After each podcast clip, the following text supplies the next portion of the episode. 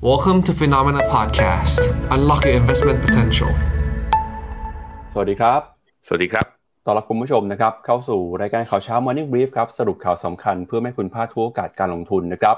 วันจันทร์ที่ 30 มกราคมนะครับ มาเจอกับเราสองคน ผมปั๊บเจรติขันติพะโล และพี่แบงค์ชัยนนท์นักการจันนันท์ครับ สวัสดีครับพี่แบงค์ครับ สวัสดีครับปั๊บครับครับเหลือเวลาอีกประมาณ 1-2 วันทำการเท่านั้นนะครับ เราก็จะเสร็จสิ้นผ่านพ้นเดือนมกราคมเดือนแรกของปีไป เดือนมกราคมปีนี้นะครับถือว่าเป็นการเริ่มต้นปีได้อย่างสดใสทีเดียวครับเราเห็นตลาดหุ้นหลายตลาด โดยพ้องยิ่งนะครับตลาดหุ้นสหรัฐเดินหน้าปรับตัวบวกขึ้นมาได้อย่างต่อเนื่อง ถ้าไปดูในดัชนีสำคัญอย่างดัชนีของ NASDAQ เนี่ยนะครับตั้งแต่ต้นปีจนถึงปัจจุบันนะครับ1เดือน year to date NASDAQ บวกไปแล้ว 11%ครับก็ถือว่าเป็นการเริ่มต้นปีที่สดใสมากเลยนะครับอย่างไรก็ตามครับสัปดาห์นี้นะครับจะมีเหตุการณ์ที่สำคัญเกิดขึ้นหลายเรื่องเลย ไม่ว่าจะเป็น การกลับมาเปิดทำการวันแรกของตลาดหุ้นจีนนะครับหุ้นจีนหยุดไปในช่วงเทศกาลตรุษจีน แล้วก็ในช่วงที่ผ่านมาเนี่ยก็มีการเดินทางมีการท่องเที่ยวมีการกระตุ้นเศรษฐกิจที่คึกคักหลายคนคาดหวังครับว่าเปิดมาวันนี้หุ้นจีนจะเริ่มต้นปีใหม่นะครับได้อย่างสดใสจะปรับตัวบวกขึ้นไปต่อ ขณะที่เรื่องของการประชุมนะครับวันที่ 31 ถึง 1 มกราคมเอ่อ31มกราคมถึง 1 กุมภาพันธ์ จะมีการประชุมของธนาคารกลางสหรัฐนะฮะจะทราบผลกันนะครับช่วงของเช้ามืดวันที่ 2 เวลาประเทศไทย ตลาดก็คาดหวังนะครับว่าธนาคารกลางสหรัฐจะไม่รีบร้อนขึ้นดอกเบี้ย โดยจะมีการขึ้นดอกเบี้ยเพียง 0.25%เท่านั้น ซึ่งก็จะเป็นการผ่อนคลายนะครับตลาดให้มีการปรับตัวขึ้นไปอีก ขณะที่ตัวเลขของหุ้นหลาย ๆ ตัวนะครับที่บอกว่าปรับตัวขึ้นมาสดใสเนี่ยถ้าไปดูครับมีหนึ่งหุ้นที่น่าสนใจคือหุ้นของเท s l a ครับเท s l a สัปดาห์ที่แล้วสัปดาห์เดียวนะครับบวกขึ้นมาได้ถึง 33%วันศุกร์ที่ผ่านมาเนี่ยวันเดียวบวกได้ 11%นะเท s l a กำลังจะกลับมาแล้วหรือเปล่านะครับจะเป็นการเริ่มต้นปีใหม่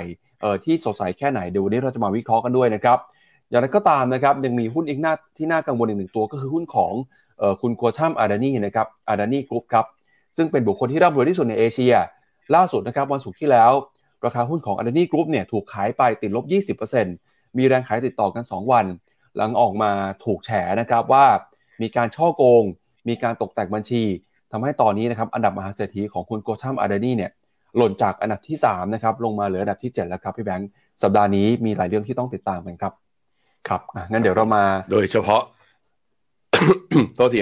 โดยเฉพาะวันที่หนึ่งกุมภานะครับของสัปดาห์นี้ก็คือเดี๋ยวเราจะมีการประชุมครั้งแรกของเฟดปีนี้นะครับตลาดตอนนี้เชื่อไปแล้วว่าเกินกว่า 90%ที่เฟดจะขึ้น 25 basis point เพราะฉะนั้น สัปดาห์นี้งบออกเนี่ยสำคัญทั้งนั้นตัวหลาย ๆ ตัว แถมเฟดมีประกาศอีก แถมจีนเปิดเมืองอีกอะมาจับตากันต่อครับว่าโอกาสการลงทุนอยู่ที่ไหนนะครับครับอ่าพอพูดเรื่องงบแล้วครับอย่างที่พี่แบงค์บอกไปนะครับสัปดาห์นี้ก็มีงบมีผลประกอบการของหลายบริษัทนะครับที่ประกาศกันเดี๋ยวพาคุณผู้ชมไปดูปฏิทินหน่อยฮะว่าวันนี้เออมีหุ้นตัวไหนประกาศงบบ้างและสัปดาห์นี้มีตัวไหนต้องรอดูนะครับส่วนใหญ่ไฮไลท์ของสัปดาห์นี้จะเริ่มต้นตั้งแต่วันอังคารครับโดยวันอังคารเนี่ยจะมีหุ้นอย่าง Exxon Mobil นะครับ AMD GM Pfizer Caterpillar McDonald's Spotify นะครับโอ้โหวันอังคารนี้แน่นมากเลยนะครับ แล้วก็มาวันพุธครับ เจอหุ้นตัวใหญ่อย่าง Meta นะครับ วันพฤหัสบดีครับ วันพฤหัสบดีเนี่ยน่าจะเป็นวันที่สำคัญที่สุดวันหนึ่งของการประกาศงบในรอบนี้แล้วนะครับ เพราะว่าหุ้นแต่ละตัวฮะไม่ว่าจะเป็น Amazon Apple Alphabet แล้วก็มี Starbucks ด้วยนะครับ มี Ford มี Qualcomm ด้วยฮะเพราะฉะนั้นเนี่ยสัปดาห์นี้ แน่นมากๆนะครับแล้วก็จะเป็นสัปดาห์ที่มีการประกาศผลประกอบการเอ่อของหลายบริษัทสำคัญ มีการประกาศนะครับเรื่องของอัตราดอกเบี้ยนโยบายของธนาคารกลางสหรัฐ ธนาคารกลางยุโรปด้วยครับพี่แบงค์สัปดาห์นี้นี่โอ้โหน่าจะตื่นเต้นกันพอครับสมควรเลยนะครับเอาละครับอะมาดูต่อครับกับตัวเลขของตลาดหุ้นนะครับในวันศุกร์ที่ผ่านมาว่าเป็นยังไงบ้างครับ อย่างที่เราบอกไปนะครับว่า เดือนมกราคมเนี่ยเป็นเดือนที่สดใสของตลาดหุ้นสหรัฐครับถ้าไปดูนะครับวันศุกร์ที่ผ่านมาดัชนีสำคัญหลายดัชนียังคงบวกขึ้นไปต่อ ไม่ว่าจะเป็นดาวโจนส์ S&P 500 แล้วก็ NASDAQ นะครับดาวโจนส์ครับวันศุกร์ที่ผ่านมาบวกขึ้นมา 0.08%ถ้าดูภาพสัปดาห์สัปดาห์ที่แล้วบวกขึ้นมา 1.8%แล้วก็ถ้าดูภาพรายเดือนนะครับเดือนที่แล้วบวกขึ้นมาได้ 2.5%ครับบวกขึ้นมาติดต่อกัน 6 วันทำการแล้วนะครับสำหรับดาวโจนส์สดใสมากๆครับขณะที่ S&P 500 ครับ S&P 500 นะครับสัปดาห์ที่แล้วบวกขึ้นมาได้ 2.7%ถ้าดูจากตั้งแต่ต้นเดือนนะครับบวกขึ้นมาแล้ว 6.2% แล้วก็ที่สำคัญที่สุดเลยคือดัชนี NASDAQ หุ้นในกลุ่มเทคโนโลยีของสหรัฐนะครับวันศุกร์ที่แล้วเนี่ยบวกขึ้นมาเกือบ1%นะครับถ้าไปดูภาพทั้งสัปดาห์บวกขึ้นมา 4.3%แล้วถ้าไปดูภาพทั้งเดือนเนี่ย NASDAQ นะครับเดือนนี้เดือนเดียวบวกขึ้นมาได้แล้ว 11%ครับก็ถือว่าเป็นภาพที่ไม่ได้เห็นกันบ่อยๆนักนะครับ การที่ดัชนีปรับตัวขึ้นมาเพียงแค่เดือนเดียวเนี่ยถึง 2 หลักนะฮะแล้วถ้าไปดูหุ้นนะครับที่น่าสนใจครับวันศุกร์ที่ผ่านมา หุ้นของกลุ่มเทคโนโลยีนะครับหลายตัวปรับตัวบวกขึ้นมาได้ค่อนข้างดี ไม่ว่าเป็น Google นะครับบวกขึ้นมา 1.9% Meta บวกขึ้นมา 3%นะครับ Amazon บวก 3% Visa นะครับบวกขึ้นมา 3%ฮะแล้วก็ที่สดใสมากๆเลยคือ Tesla ครับ Tesla เนี่ยบวกขึ้นมาถึง 11%เลยนะครับวันศุกร์ที่แล้ววันเดียว แล้วถ้าไปดูภาคสัปดาห์หน่อยฮะก็สดใสทั้งทุกตัวเลยนะครับ โดยพ้องยิ่งหุ้นในกลุ่มเทค Microsoft Google Meta บวก11%นะครับ Apple แล้วก็ Amazon เนี่ยบวกขึ้นมา8% Tesla บวกขึ้นมา ถ้าดูวีคนะฮะ38%ครับพี่แบงค์สดใสมากครับจะเห็นว่าเป็นสัปดาห์ที่หุ้นกลุ่มแฟงแมนนะ ออกมาเนี่ยค่อนข้างสดใส พอแฟงแมนสดใสก็เลยทำให้ NASDAQ นั้นเอา perform S&P 500 แล้วก็ดาวโจนด้วย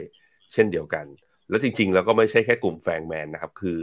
กลุ่มที่อยู่ใน NASDAQ ร้อยเนี่ยคือหุ้นเทคคอมพานีส่วนใหญ่เนี่ยเป็นเรียกว่าตั้งแต่ต้นปีที่ผ่านมา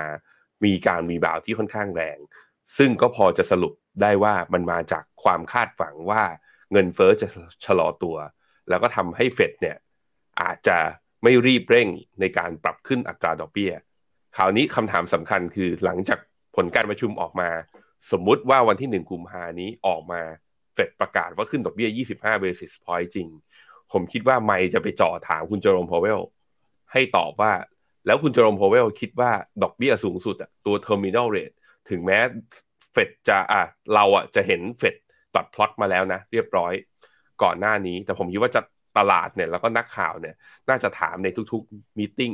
หลังจากนี้ไปว่าคิดว่าดอกเบี้ยปลายทางขาขึ้นรอบนี้จะอยู่ที่ประมาณเท่าไหร่ สิ่งนี้ค่อนข้างสำคัญ ถ้าคุณเจอร์มพาวเวลส่งสัญญาณพี่ราบอ่อนๆเนี่ยผมคิดว่าตลาดจะมีโอกาสไปต่อ แต่ถ้ายังแกยังยืนจุดเดิมอยู่อย่างที่เฟดสาขาย่อยเนี่ย ให้การสัมภาษณ์กับสื่อเนี่ย มาในช่วงสองสามสัปดาห์ที่ผ่านมานะพี่ปับ๊บถ้าเป็นอย่างนั้นเนี่ยก็คือก็บอกชัดเลยบอกว่า เรายังต้องสู้กับเงินเฟอ้อต่อไป เรายังจำเป็นต้องขึ้นดอกเบี้ยอย่างต่อเนื่อง แล้วมันก็อาจจะมีผลกระทบในเชิงลบต่อเศรษฐกิจสหรัฐด้วยในระยะสั้น ๆ ถ้าคำพูดยังเป็นโทนนี้อยู่ผมคิดว่าตลาดอาจจะมีการปรับฐาน เพราะฉะนั้นเราก็ต้องติดตามผลการประชุม วันพุธ ซึ่งเราจะมารายงานกันอีกทีเช้าวันพฤหัสนะครับมาดูต่อนะครับที่ภาพของตลาดหุ้นยุโรปนะครับวันศุกร์ที่ผ่านมาตลาดหุ้นยุโรปก็ปรับตัวบวกขึ้นมาได้นะครับไม่ว่าจะเป็นเยอรมนีอังกฤษนะครับฝรั่งเศสยูโรซ็อกห้าสิบยูโรซ็อกหกร้อยนะครับบวกขึ้นมา เราจะเห็นว่าหุ้นในกลุ่มยานยนต์ของยุโรปนะครับเริ่มค่อยๆฟื้นขึ้นมาแล้ว วันศุกร์ที่ผ่านมาบวกขึ้นมานะครับหนึ่งเปอร์เซ็นต์ครับแล้วก็ภาพสำคัญที่ต้องจับตานะครับก็คือ การประชุมของธนาคารกลางยุโรปนะครับ ที่จะมีการประชุมกันในช่วงนี้ด้วย แล้วก็สัปดาห์นี้นะครับก็เป็นสัปดาห์ที่ยุโรปเองเนี่ยประกาศผลประกอบการ หลังจากสัปดาห์ที่แล้วนะครับเราเห็นความสดใสกันไปหลังของการประกาศงบ ของการประกาศผลประกอบการหุ้นในกลุ่มเทคโนโลยี กลุ่มนะครับเกี่ยวข้องกับสินค้า luxury brand อย่าง LVMH ที่ผลประกอบการออกมายังคงสดใสนะครับราคาหุ้นเติบโตขึ้นมาได้อย่างต่อเนื่องเดี๋ยวสัปดาห์นี้มาดูกันต่อว่าตลาดหุ้นยุโรปจะเป็นยังไงนะครับมาดูต่อนะครับแล้วหุ้นเอเชียเป็นยังไงบ้างครับ ดัชนีตลาดหุ้นเอเชียนะครับวันนี้จะเป็นวันที่มีความสำคัญมากเพราะตลาดหุ้นจีนจะกลับมาเปิดแล้ว หลังจากหยุดยาวไปในช่วงเทศกาลตรุษจีนนะครับมาดูที่นิกเกิ225 ของญี่ปุ่นก่อนครับคราวนี้เปิดมาบวกขึ้นมา 0.13%นะครับตลาดหุ้นของนิวซีแลนด์หลังจากได้รับนายกคนใหม่นะครับมีการเปลี่ยนตำแหน่งแล้วก็สามัญตนเป็นที่เรียบร้อยแล้วเนี่ยวันนี้นะครับนิวซีแลนด์ยังบวกขึ้นไปต่อ 0.3%แล้วก็ตลาดหุ้นจีนนะครับใน Trading View ยังไม่เปิดครับพี่แบงค์แต่ไม่แน่ใจในใน Trading View เปิดหรือยังใน investing.com ยังไม่เปิดนะครับ ก็ดูเหมือนกันพิบมาเนี่ยถ้าเกิดดูเซนิเมนต์จากสัปดาห์ที่แล้วของตลาดหุ้นฮ่องกงนะครับยังคงบวกขึ้นได้อยู่ครับวันศุกร์ที่แล้วฮ่องกงบวกขึ้นมา 0.5%ไต้หวันนะครับเช้านี้เปิดมา ผมยังไม่เห็นตัวเลขข้างในว่าเกิดอะไรขึ้นนะครับแต่เช้านี้บวกขึ้นมาเปิดบวกมาแล้ว 3.44%นะเดี๋ยวต้องไปดูไส้ในหน่อยว่ามีหุ้นตัวไหนนะครับเดี๋ยวระหว่างพี่แบงค์เปิดจอไปด้วยกันนะครับแล้วเดี๋ยวจะมาหากันว่าไต้หวันบวก 3.4%เนี่ยเดานะฮะว่าน่าจะเป็นหุ้นในกลุ่มเซมิคอนดักเตอร์อย่างแน่นอนนะครับ คอสปีเกาหลีใต้ครับเช้านี้ติดลบไป 0.8 นะครับ หุ้นของอินเดียวันศุกร์ที่แล้วติดลบไป 1.6 แล้วก็เวียดนามครับ VN30 สูงขึ้นแล้วบวกขึ้นมา 0.8%ครับเดี๋ยวให้เบียร์แบงไปดูภาพช้าหน่อยครับ ผมไปที่ไต้หวันเลย หุ้นตัวที่ใหญ่สุดในไต้หวันเรารู้กันอยู่แล้ว ว่าคือใช้หน้าจอไต้หวันเซมิคอนดักเตอร์ไต้หวันเซมิคอนดักเตอร์เช้านี้บวกมา 6.9% 6.7%โดดจากราคาปิดเมื่อวันอังคารนะคือไต้หวันเนี่ยเทรดวันสุดท้ายคือวันอังคาร ใช่ไหมเนี่ยโหยาวมาเลยนะใช่ครับ ใช่ไต้หวันเพิ่งเปิดวันนี้วันแรกเหมือนกันครับพี่แบงค์หลังจากหยุดยาวช่วงตรุษจีนครับ ผมคิดว่าตัวไต้หวันเนี้ยพอจะบอกเราได้หรือเปล่าบ่งบอกเราได้หรือเปล่าว่า ตลาดหุ้นจีนน่าจะเปิดมาคึกคักนะฮะหังเสงเปิดมาแล้วเช้านี้ครับ เปิดมาตอนนี้เลยนะ เปิดมาย่อ 0.48%แต่ต้องอย่าลืมว่าหังเสงนั้น เปิดมาตั้งแต่วันพฤหัส วันพฤหัสบวก 2.3 วันศุกร์บวกอีก 0.5 ก็แปลว่า 2 วันบวก 2.8 ลบลงมา 0.4 ก็แสดงว่าบวกอยู่ประมาณ 2.5%ต้องบอกอย่างนั้นนะอ่าอย่าอย่าไปคิดว่าหังเสงเปิดลบแล้วจีนจะลบด้วย อาจจะไม่อาจจะอาจจะไม่ลบคราวนี้จีนเนี่ยตัว CSI 300 เนี่ย เมื่อวันศุกร์ที่แล้ววันที่ 20 มกราเนี่ยอยู่ที่ 4,181 ก็ต้องมาดูครับว่าจะสามารถถ้าบวกแถวๆ2%ก็อาจเราอาจจะเห็นแถวๆประมาณสัก4,250 ขึ้นไป จะเห็นแบบนั้นหรือเปล่าคือไต้หวันเปิดมาเนี่ยค่อนข้างสดใสทีเดียว แต่แต่กลายเป็นว่าคอสปีคอสปีปรับย่อนะพี่ปับ๊บคอสปีเช้านี้อยู่ที่ลบ 0.88%แต่ว่าคอสปีเนี่ยตั้งแต่วันอ่าวันพฤหัสที่ผ่านมาก็กลับมายืนเหนือเส้นค่าเฉลี่ย 200 วันได้ก่อนหน้านี้อีกครั้งหนึ่ง คือเหมือนกับว่าใครตลาดไหนที่เปิดตั้งแต่สัปดาห์ที่แล้ววันนี้ย่อ ส่วนตลาดไหนที่เพิ่งเปิดก็คืออย่างยกตัวอย่างเช่นไต้หวันเนี่ยบวกและบวกแรงด้วยจีนยังไม่เปิดนะครับเช้านี้ยังครับมีแค่หางเสงที่เปิดมาลบอยู่ลบประมาณครึ่งเปอร์เซ็นต์อยู่ตอนนี้ครับครับ น่าจะประมาณสัก 10-15ถึงนาทีนะครับเดี๋ยวจีนเปิดแล้วเราเรากลับมาดูกันอีกรอบหนึ่งนะครับ มาดูสินค้าโภคภัณฑ์หน่อยครับ ทองคำเป็นยังไงบ้างฮะล่าสุดนะครับเช้านี้ทองคำซื้อขายกันอยู่ที่ 1,925 ดอลลาร์ต่อทรอยออนซ์ครับทองคำเนี่ยบวกขึ้นมา ติดต่อกันนะครับ 6 สัปดาห์แล้วนะครับ แล้วก็ปัจจัยสำคัญมากในสัปดาห์นี้ก็คือการประชุมเฟดฮะวันศุกร์ที่แล้วราคาทองคำมีการย่อลงมาเล็กน้อยนะครับ หลังจากค่างเงินดอลลาร์แข็งค่ามากขึ้นนะครับ ก็เป็นแรงกดดันจากการใช้นโยบายการเงินของธนาคารกลางสหรัฐ แต่สิ่งสำคัญเลยก็คือการส่งสัญญาณในสัปดาห์นี้ครับว่านโยบายการเงินของสหรัฐอเมริกา จะเข้มงวดต่อไปแค่ไหนนะครับ ราคาทองคำก็ย่อลงมาเห็นแล้วครับ ส่วนทิศทางของราคาน้ำมันครับล่าสุดนะครับ ราคาน้ำมันดิบ WTI สหรัฐอเมริกา 80 เหรียญนะครับ Brent 86 เหรียญ ราคาน้ำมันสัปดาห์ที่แล้วเห็นสัญญาณย่อตัวลงมาบ้างครับ หลังจากที่ตลาดรอดูนะครับ เรื่องของการผลิตน้ำมันซัพพลายน้ำมันเนี่ยสัปดาห์นี้ก็จะมีการส่งสัญญาณจากกลุ่มโอเปกด้วยนะครับซัพพลายน้ำมันยังคงเพิ่มสูงขึ้นมาอย่างต่อเนื่องนะครับแม้ว่าความต้องการใช้น้ำมันจะเกิดขึ้นหลังจากจีนเปิดเมืองเปิดประเทศเราก็ตามครับ ตัวดอลลาร์ index นะ จริง ๆ แล้วยังไม่ได้เลือกทางนะครับ คือค่าเงินดอลลาร์ยังแกว่งอยู่ในกรอบของการอ่อนค่ามากที่สุด นับตั้งแต่ย้อนกลับไปคือกลางปีที่แล้ว ตอนนี้อยู่ที่ประมาณร้อยหนึ่งจุดเก้าห้าราคาทองมีการย่อลงมาจากจุดสูงสุดของเมื่อวันพฤหัสเนี่ยอยู่ที่ 1,949 เหรียญต่อทรอยออนซ์ ตีสักพันเก้าร้อยห้าสิบแล้วก็ยังไม่ผ่านตรงจุดนั้น เพราะว่าดอลลาร์ยังไม่ได้อ่อนค่าต่อ ก็เลยทำให้ทองเนี่ยยังเป็นไซส์เป็นคือยังเป็นเทรนด์ uptrend นั่นแหละ แต่ว่าเพียงแต่ว่าขาขึ้นก็เริ่มตลาดน่าจะเริ่มรอการประชุมแล้วน่าจะไม่เลือกทางใดทางหนึ่งไปก่อน ตัวราคาน้ำมัน WTI นะครับ ไม่ผ่านเส้นค่าเฉลี่ย 100 วันเส้นสีแดงเนี่ย ทดสอบมาตั้งแต่กลางเดือนมกรานะ ขึ้นมาตรงนี้ย่ำมาตรงนี้สองสามครั้ง ยังไม่สามารถผ่านได้ ก็แปลว่าราคาน้ำมันก็ยังไม่ได้เทรนขาขึ้น อยู่เช่นเดียวกัน รอปัจจัยใหม่เข้ามากระตุ้นนะครับ น้ำมันเป็นไซด์เวย์ในช่วงสัปดาห์ที่ผ่านมาครับ เอาละครับ งั้นเดี๋ยวเรามาดูที่ความเคลื่อนไหวของจีนก่อนนะครับ หยุดยาวไปในช่วงตรุษจีนครับ วันนี้จะกลับมาเปิดทำการวันแรกนะครับ เดี๋ยวจบข่าวนี้แล้วเดี๋ยวเราค่อยมาดูกันว่าตลาดหุ้นจีนจะเป็นยังไงนะครับ ในช่วงเทศกาลวันหยุดยาวที่ผ่านมานะครับสำนักข่าวต่างประเทศก็รายงานว่า ชาวจีนเนี่ยเขามีการเดินทางภายในประเทศนะครับ ช่วงเทศกาลตรุษจีนปีนี้ มากกว่าปีที่แล้วถึง 23%เลยครับ โดยการเดินทาง จากจีนไปต่างประเทศนะครับ เพิ่มขึ้นมากว่าเท่าตัวนะครับในช่วง 6 วันแรกของเทศกาลสำคัญนี้ด้วย ซึ่งก็เป็นผลมาจากการที่รัฐบาล ประกาศยุติมาตรการเข้มงวดนะครับเพื่อควบคุมการแพร่ระบาดของโควิด ก่อนที่จะถึงเทศกาลตรุษจีนครับข้อมูลของกระทรวงวัฒนธรรมและการท่องเที่ยวจีนนะครับที่มีการเปิดเผยออกมาในวันศุกร์ก็บอกว่าการเดินทางทั้งหมดนะครับเกิดขึ้น 308 ล้านเที่ยวในจีนในช่วงเทศกาลตรุษจีนปีนี้ ซึ่งก็แสดงให้เห็นถึงการปรับตัวขึ้นมานะครับ 88.6% จากช่วงเดียวกันของปี 2019 หรือว่าช่วงก่อนเกิดการแพร่ระบาดของโควิดนะครับทางการจีนเริ่มมีการปลดผ่อนคลายมาตรการล็อกดาวน์นะครับตั้งแต่เดือนธันวาคมครับหลังจากที่ได้มีการล็อกดาวน์มานานกว่า 3 ปีทำให้พื้นที่เมืองต่างๆนะครับก็ถูกล็อกดาวน์เป็นช่วงๆแล้วก็ส่งผลทำให้อัตราการขยายตัวทางเศรษฐกิจของจีน ส่งสัญญาณชะลอตัวลงมาอย่างหนัก รวมไปถึงนะครับอุตสาหกรรมการท่องเที่ยวก็หยุดชะงักไปพร้อม ๆ กันด้วย กระทรวงการท่องเที่ยวของจีนก็ระบุนะครับว่า รายได้จากการท่องเที่ยวในประเทศในช่วงเทศกาลปีใหม่นะครับอยู่ที่ประมาณ 55,410 ล้านดอลลาร์ในปีนี้ ซึ่งถือว่าเป็นการปรับตัวเพิ่มขึ้นถึง 73%จจากช่วงเดียวกันของปี 2019 นอกจากนั้นนะครับระหว่างวันที่ 21 ถึง 26 มกราคม ซึ่งเป็น6วันแรกของเทศกาลตรุษจีนนะครับก็มีการเดินทางออกนอกจีนเนี่ยถึง2ล้าน3แสนเที่ยวครับซึ่งก็ถือว่าสูงกว่าช่วงเดียวกันของปีก่อนนะครับที่มีการล็อกดาวน์ กว่า 1 เท่าตัวเลยทีเดียวครับ แล้วก็เมื่อต้นเดือนที่ผ่านมานะครับหลังจากที่จีนประกาศยุติมาตรการกักตัวนะครับแล้วก็ชาวต่างชาติที่เดินทางเข้ามาในจีนเนี่ยต้องมีการเฝ้าระวังทำให้ตอนนี้นะครับตัวเลขการท่องเที่ยวทั้งต่างประเทศเข้ามาจีนจากจีนออกไปนอกประเทศเนี่ยกำลังเพิ่มขึ้นมาเรื่อยๆนะครับแล้วเราก็จะเห็นนะครับว่าอุตสาหกรรมการท่องเที่ยวในจีนเนี่ยกำลังส่งสัญญาณฟื้นตัวอย่างชัดเจนเลยครับ โดยสำนักข่าวซินหัวบอกนะครับว่าในช่วงเทศกาลตรุษจีนปี 2019 มีการเดินทางออกนอกประเทศถึง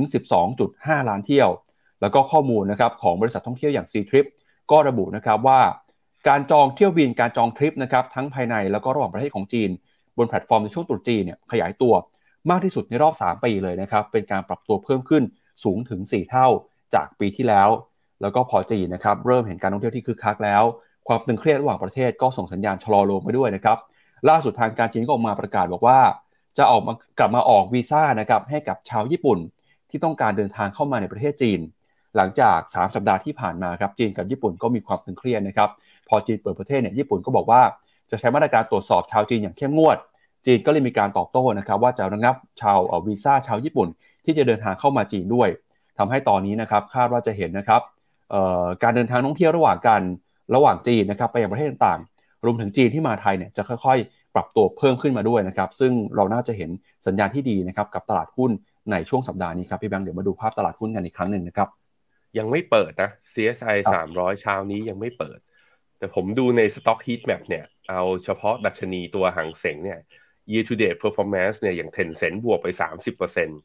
อาลีบาบาบวกไป 36%พิงอันบวก 25 คือ BYD บวก 28 คือจริง ๆ แล้ว all China คือหุ้นอะไรก็แล้วแต่ที่ทำธุรกิจในจีน ไม่ว่าจะจดทะเบียนที่ไหนก็แล้วแต่ตั้งแต่ต้นปีมาเนี่ยบวกระดับ double digit คือบวกระดับแบบว่าเกิน 10%ขึ้นไปกันเกือบหมดเลย นะฮะนั่นก็เป็นบรรยากาศที่ผมคิดว่ามาจากความคาดหวังหลังจากที่จีน ผ่อนคลายเรื่องมาตรการโควิด แล้วคิดว่ากิจกรรมทางเศรษฐกิจกำลังของจีนกำลังจะคึกคักต้องรอนิดนึงนะพี่ปับ๊บเพราะว่าทางฝั่งตลาดหุ้นทางฝั่งเอแชร์เนี่ยใกล้แล้วอีกนิดเดียว อีกนิดเดียวไม่ไม่น่าจะไม่น่าจะเกินภายในประมาณ 5 นาทีนี้เนี่ยเดี๋ยวจะเปิดแล้วเดี๋ยวเรามาดูกันครับว่า CSI 300เนี่ยเปิดออกมานี่จะหวังได้ขนาดไหนนะฮะครับแล้วก็ไม่ใช่ความคาดหวังเกิดขึ้นจากการท่องเที่ยวอย่างเดียวนะครับ มาตรการกระตุ้นเศรษฐกิจของจีนยังคงเป็นหนึ่งในความคาดหวังสำคัญ ไม่ว่าจะเป็นนโยบายการเงินนโยบายการคลังนะครับ อย่างล่าสุดเนี่ยวันอาทิตย์ที่แล้ว ธนาคารกลางจีนครับได้มีการประกาศอัดฉีดเงินจำนวน 1 2 8 0 0 0 ล้านหยวนนะครับเข้าสู่ระบบฮะผ่านข้อตกลง Reserve Repo นะครับอายุ 7 วันครับโดยกำหนดตราดอกเบี้ยที่2%ฮะโดยสำนักข่าว CNBC ก็บอกว่าการอัดฉีดครั้งนี้นะครับก็มีเป้าหมายเพื่อจะรักษาสภาพคล่องนะครับในช่วงของสิ้นเดือนมกราคมด้วยนะครับซึ่งการใช้นโยบายการเงิน ผ่าน reverse repo เนี่ยก็เป็นกระบวนการที่ธนาคารกลางจีนนะครับเข้าไปซื้อหลักทรัพย์จากธนาคารพาณิชย์ ด้วยข้อตกลงนะครับที่จะมีการขายคืนต่อไปในอนาคตนะครับอันนี้ก็เป็นความเคลื่อนไหวจากฝั่งของจีน สัปดาห์นี้น่าจะคึกคักนะครับรอสักครู่หนึ่งเปิดแล้วเดี๋ยวเราจะรีบรายงานให้ทราบกันนะครับจากจีนครับพาคุณผู้ชมไปดูกันที่สหรัฐอเมริกาบ้างครับ ล่าสุดนะครับในวันศุกร์ที่ผ่านมาสหรัฐอเมริกาได้มีการเปิดเผยตัวเลขเศรษฐกิจสำคัญ ก็คือตัวเลขอัตราเงินเฟ้อ PCE นะครับซึ่งเป็นการบริโภคส่วนบุคคลครับปรากฏว่าตัวเลข PCE ของสหรัฐนะครับในเดือนล่าสุดออกมาอยู่ที่ระดับ 5%ครับปรับตัวขึ้นมา 5%ในเดือนธันวาคม 5%นี้เนี่ยถือว่าเป็นการชะลอตัวลงมานะครับเป็นระดับที่ต่ำที่สุด ตั้งแต่เดือนกันยายนในปี 2020 เลยทีเดียวครับ แล้วก็ชะลอลงมาจากเดือนก่อนหน้านะครับที่อยู่ในระดับ 5.5%ครับแต่ถ้าเปรียบเทียบเป็นรายเดือนนะครับดัชนี PCE ทั่วไปเนี่ยเพิ่มขึ้นมา 0.1%ครับ ซึ่งตัวเลขของ PCE พื้นฐานนะครับก็เป็นตัวเลขที่ไม่รวมหมวดอาหารและก็พลังงาน แล้วก็เป็นตัวมาตรวัดเงินเฟ้อนะครับที่ธนาคารกลางสหรัฐจะให้ความสำคัญครับ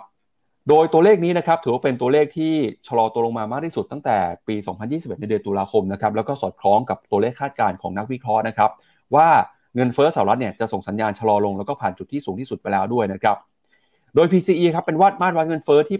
ตรวจจับการเปลี่ยนแปลงในเชิงพฤติกรรมของผู้บริโภค ซึ่งครอบคลุมไปยังราคาสินค้า และบริการนะครับในวงกว้างมากกว่าข้อมูลของดัชนีราคาผู้บริโภคหรือว่า CPI ครับ โดยตัวเลขนี้เนี่ยเปิดเผยออกมานะครับก่อนที่ธนาคารกลางสหรัฐ จะเริ่มต้นการประชุม วันอังคารที่ 30 มกราคม แล้วก็จะมีการถแถลงมติการประชุมวันที่ 1 กุมภาพันธ์ตามเวลาสหรัฐนะครับซึ่งตรงกับช่วงเช้ามืด วันที่ 2 กุมภาพันธ์ของประเทศไทยครับ โดยการประชุมในครั้งนี้นะครับเป็นการประชุมครั้งแรกของธนาคารกลางสหรัฐ และนักลงทุนก็คาดว่าเฟดจะมีการปรับขึ้นอัตราดอกเบี้ย 25 basis point ครับ แล้วก็จะมีการขึ้นดอกเบี้ยอีกเพียงประมาณ 2-3 ครั้งในปีนี้ ก่อนที่จะยุติยุติการขึ้นดอกเบี้ยนะครับในเดือนมีนาคม โดยหลังจากธนาคารกลางสหรัฐนะครับได้มีการเปิดเผยตัวเลขที่เห็นสัญญาณเงินเฟ้อสัญญาณเศรษฐกิจต่างๆเนี่ยที่ลดความร้อนแรงลงไปนะครับข้อมูลของนักวิเคราะห์ก็บ่งชี้ไปในทิศทางเดียวกันว่า ธนาคารกลางสหรัฐน่าจะไม่ดีรอนใช้นโยบายการเงินที่เข้มงวดแล้วนะครับอย่างล่าสุดครับ Fed Watch 2 ของ CME Group นะครับก็บอกว่า นักวิเคราะห์ส่วนใหญ่ครับคาดการณ์ว่าในการประชุมครั้งนี้จะมีการขึ้นดอกเบี้ยเพียง 25 basis point นะครับสู่ระดับ 4.5 ถึง 4.75%ในการประชุม แล้วก็จะมีการขึ้นอีกครั้งหนึ่งในเดือนมีนาคมนะครับ 25 basis point เช่นกันทำให้ตราดอกเบี้ยของธนาคารกลางสหรัฐจะไปอยู่ที่ 5%ครับ แล้วก็การประชุม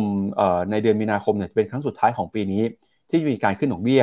ก่อนที่อัตราดอกเบี้ยนะครับจะเริ่มทยอยลดลงไปตั้งแต่ช่วงของไตรมาส 3 ปีนี้เป็นต้นไปนะครับ โดยเราจะเห็นว่าก่อนหน้านี้เนี่ยธนาคารกลางสหรัฐนะครับ มีการขึ้นดอกเบี้ยมาแล้วถึง 7 ครั้งด้วยกันในปีที่แล้วนะครับ โดยมีการปรับขึ้นอัตราดอกเบี้ย 25 basis point 1ครั้ง 50 basis point 2 ครั้ง แล้วก็ 75 basis point ถึง 4 ครั้งครับทำให้ตราดอกเบี้ยเนี่ยจากระดับใกล้เคียงกับ 0%นะครับขึ้นมารวดเดียวถึง 4.25%เลยครับ ก็ถือว่าเป็นนโยบายการเงินนะครับที่เข้มงวด แล้วก็เป็นอัตราดอกเบี้ยที่สูงที่สุดในรอบ 15 ปีของธนาคารกลางสหรัฐ ส่วนมุมมองของคณะกรรมการเฟดนะครับถ้าสะท้อนจากดอทพอตเนี่ยคณะกรรมการเฟดส่วนใหญ่ก็มองปีนี้ อัตราดอกเบี้ยนโยบายของธนาคารกลางสหรัฐ จะยังคงอยู่เหนือกว่าระดับ 5%นะครับอยู่ที่ประมาณ 5.1%แล้วก็จะค่อยๆชะลอลงมานะครับในปีหน้าเป็นต้นไปครับก็เดี๋ยวยังไงสัปดาห์นี้นะครับเราน่าจะเห็นการส่งสัญญาณสำคัญของธนาคารกลางสหรัฐ ซึ่งจะเป็นตัวบ่งชี้นะครับบรรยากาศการลงทุนของโลกด้วยครับ มาดูตัวเลข PCE หน่อยนะครับที่ประกาศออกมาว่าเป็นยังไงบ้างนะครับ อย่างที่บอกไปนะครับว่าตอนนี้เนี่ยเงินเฟ้อสหรัฐนะครับทั้ง CPI แล้วก็ PCE นะครับ ส่งสัญญาณชะลอตัวลงมาผ่านจุดที่สูงที่สุดไปแล้วนะครับอย่างเดือนล่าสุดเนี่ยถ้าไปดูเป็นตัวเลข PCE นะครับ PCE พื้นฐานอยู่ที่ 5.2%เอาขอไป PCE ทั่วไปอยู่ที่ 5.2 5.02% PC พื้นฐานอยู่ที่ 4.42%นะครับก็ลดลงมาชะลอลงมาผ่านจุดที่สูงที่สุดไปแล้วครับ ครับผมไปดูเป็นคอมโพเนนต์ของตัว PCE หน่อยครับ หน้าต่อไปก็จะเห็นว่าตัว PCE ที่ยังอยู่ในระดับสูงอยู่เนี่ยมาจากตัวเส้นสีฟ้าอ่อนนั่นก็คือราคาบ้านนะ แต่ว่า overall core ไอตัวตัว core PCE เนี่ยปรับลดลงมา เพราะมาจากตัว core goods ก็คือพวก product ที่การซื้อขายตัวอื่นๆ ที่ไม่ใช่ housing เนี่ยมันมีการย่อลงอย่างมีนัยสำคัญจริง แต่ว่าถ้าดูอย่างนี้แล้วตัว core PCE อาจจะปรับตัวลงไม่เร็ว ถ้าราคาบ้านยังอยู่ในระดับสูงแบบนี้ แต่ผมคิดว่า ราคาบ้านปั๊บมันก็อาจจะไม่อยู่ระดับนี้ได้นานหรือเปล่า เพราะว่าตัวอดอกเบี้ยบ้านเนี่ยพวก MBS อย่างเงี้ยมันก็เรียกว่ารีเลทกับตัวดอกเบี้ยนโยบาย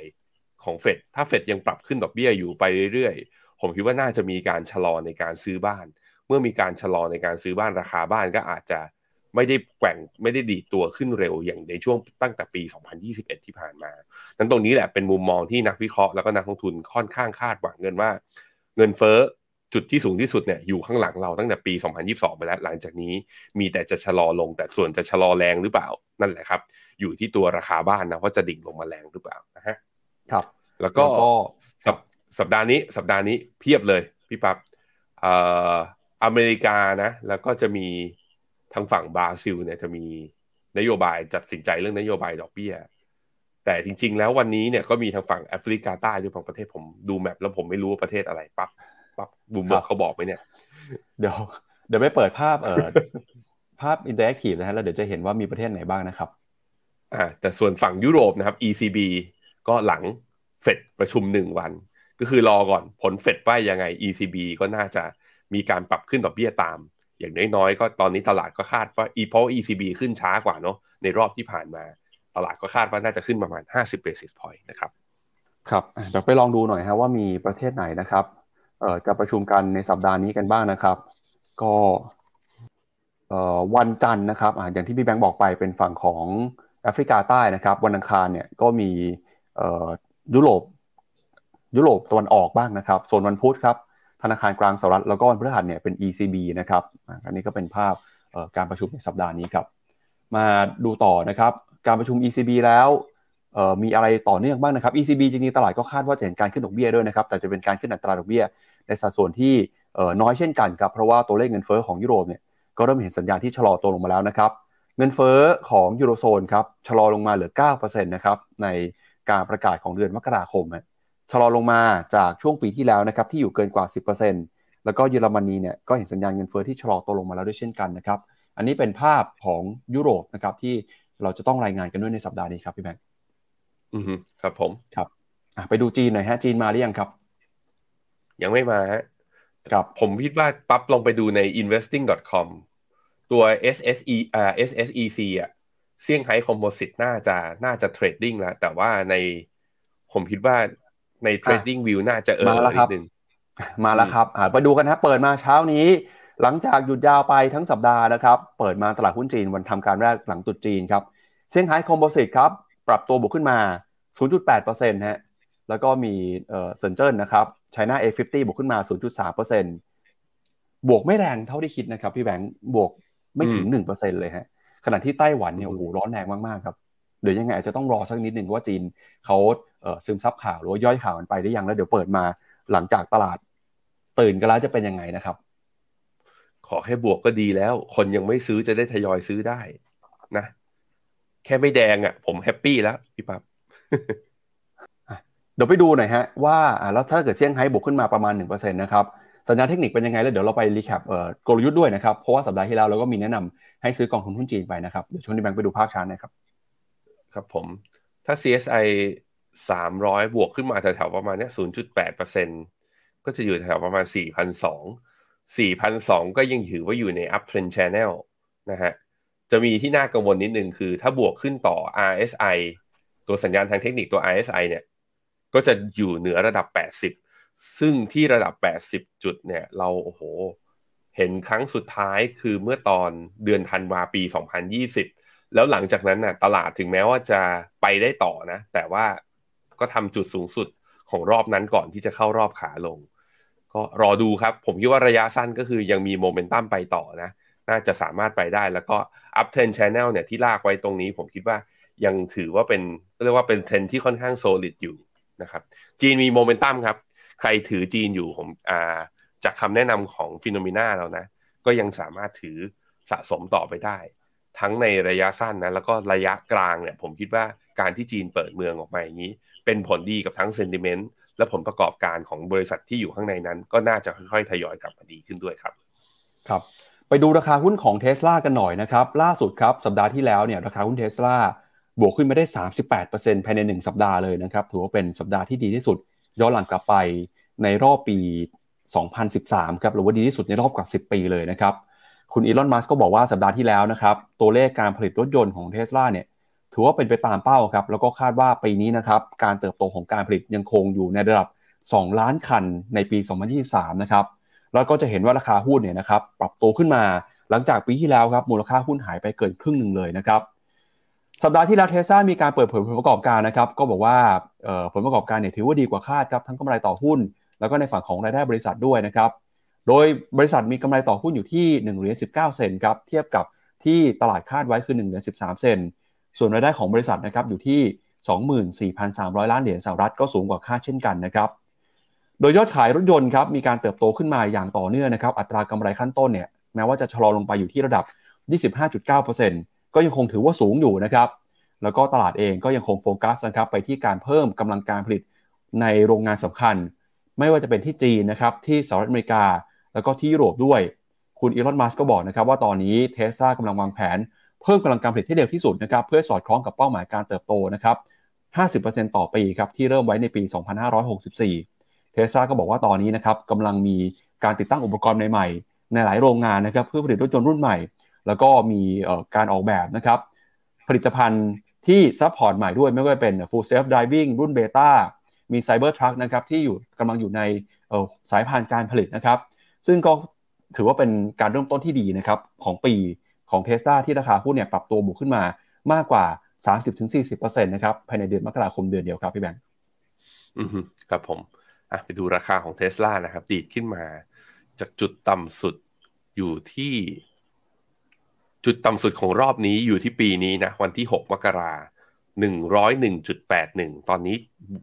หนึ่งร้อยเจ็ดสิบเจ็ดจุดเก้าโอ้โห ดีดขึ้นมา ถามว่าไปถึงไหนได้ต่อ ตรงนี้ก็ยังไม่ใช่แนวต้านสำคัญ RSI ก็เพิ่งจะเพิ่งจะขึ้นมาอยู่ในโซนเกินเจ็ดสิบเอง คือถ้าดีดขึ้นไปได้แบบว่าแปดสิบแบบว่า RSI ระดับแปดสิบเหมือนที่ตัว CSI 300 วิ่งขึ้นไปได้อย่างนั้นนะ ก็แปลว่าอย่างน้อยๆ ขั้นต่ำคือเส้นค่าเฉลี่ย 100 วันก็ต้องผ่าน ตอนนี้เส้นค่าเฉลี่ย 100 วันอยู่ที่ 197 197 ก็เท่ากับมีอัพไซด์ระยะสั้นเลยก็คืออีก 10% อีก 10%แต่เทสลาเป็นตัวที่เนี่ยเวลามันเข้าขาลงก็ทรมานคนถือนะ เวลาเข้าขาขึ้นคนก็แบบโอ้โห ไม่มีฉันไม่มีของมัวแต่รอ มันก็จะเป็นหุ้นที่ค่อนข้างเหวี่ยงแรง ด้วยความที่คือ PE เขายังอยู่ในระดับค่อนข้างสูง มันเป็นการสู้กันระหว่างคนที่บอกว่าสุดท้ายเทสลากำลังจะโดนแย่งมาเก็ตแชร์เพราะมีผู้ผลิต EV คนอื่น กับอีกฝั่งหนึ่งก็บอกว่า ถึงแม้จะโดนแย่งมาเก็ตแชร์แต่เทคโนโลยีที่อยู่ในมือเทสลา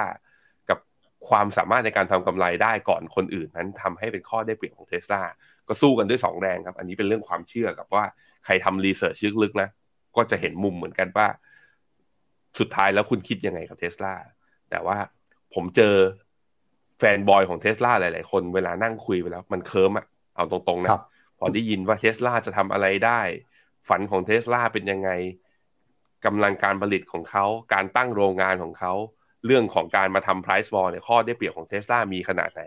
พอมองหลาย ๆ มุมอย่างนี้แล้วมันเหมือน เหมือนเหมือนได้ดมกาวอะ่ะยังอยากถือเทสลาต่อไป แต่ก็ใครเห็นต่างบ้างฮะ ใครเห็นว่าเทสลาราคานี้ที่เด้งขึ้นมาเป็นแค่ dead cat bounce บ้างเป็นแมวดิ้นตายบ้างในขอลอง comment เข้ามาหน่อยบอกว่าโอ้โหราคานี้แพงไป ใครเห็นต่างทักเข้ามาหน่อยสิทำให้ผมเลิกเพ้อหน่อยนะฮะครับ ก็จะไม่เคลิมได้ยังไงฮะเพราะว่า year to date นะครับตั้งแต่ต้นปีราคาหุ้นเทสลา บวกขึ้นมาแล้ว 50.16%ครับพี่แบงค์ใครที่มีภาพไม่ดีในปีที่แล้วเนี่ยตอนนี้น่าจะค่อยๆ ใจชื้นขึ้นมานะครับหลังจากราคาหุ้นดีตัวกลับขึ้นมาอย่างร้อนแรงเลยนะครับถ้าหากว่าไปดูในภาพดัชนีของ S&P 500 เนี่ยเทสซาเนี่ยเป็นหนึ่งในหุ้นที่ปรับตัวบวกขึ้นมาได้แรงที่สุดในสัปดาห์นี้เอ่อในในเดือนนี้เลยนะฮะก็อีกหนึ่งตัวที่สดใสนะครับก็คือหุ้นของ Amazon เนี่ย year to date บวกขึ้นมา 20% Meta แพลตฟอร์มของ Facebook นะครับ year to date บวกขึ้นมา 23% Netflix 20%แล้วนะครับ แล้วก็ Nvidia 37%ฮะก็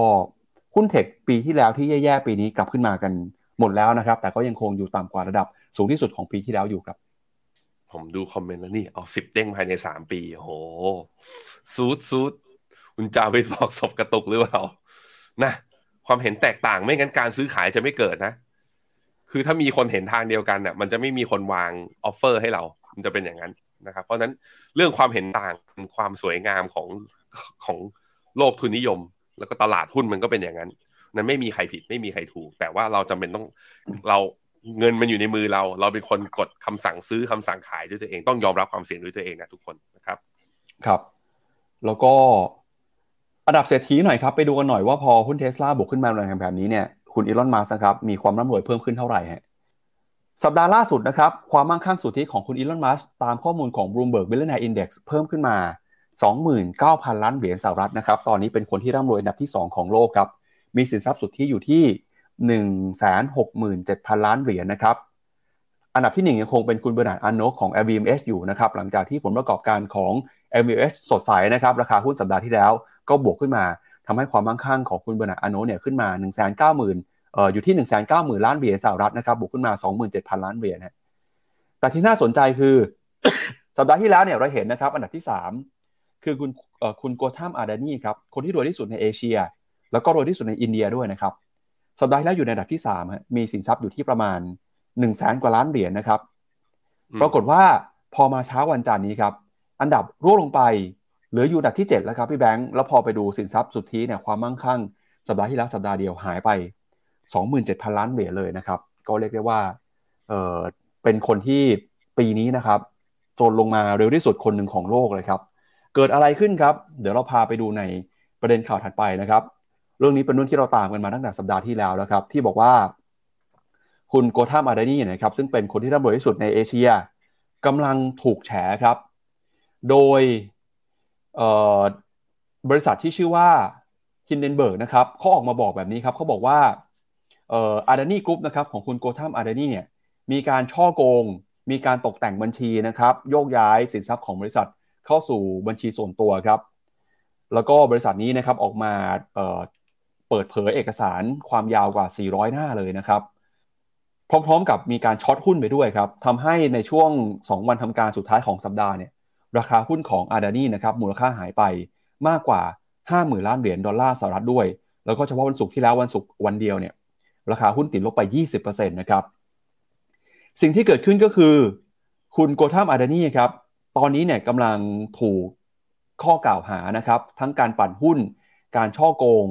การเลี่ยงภาษีนะครับ ซึ่งก่อนหน้านี้ครับก็เคยเป็นคนที่ครองอันดับเศรษฐีของโลกอันดับที่ 3 แล้วก็เป็นคนที่รวยที่สุดในเอเชียนะครับกำลังถูกข้อกล่าวหาจากบริษัทนะครับที่เข้ามาเปิดเผยข้อมูลครับ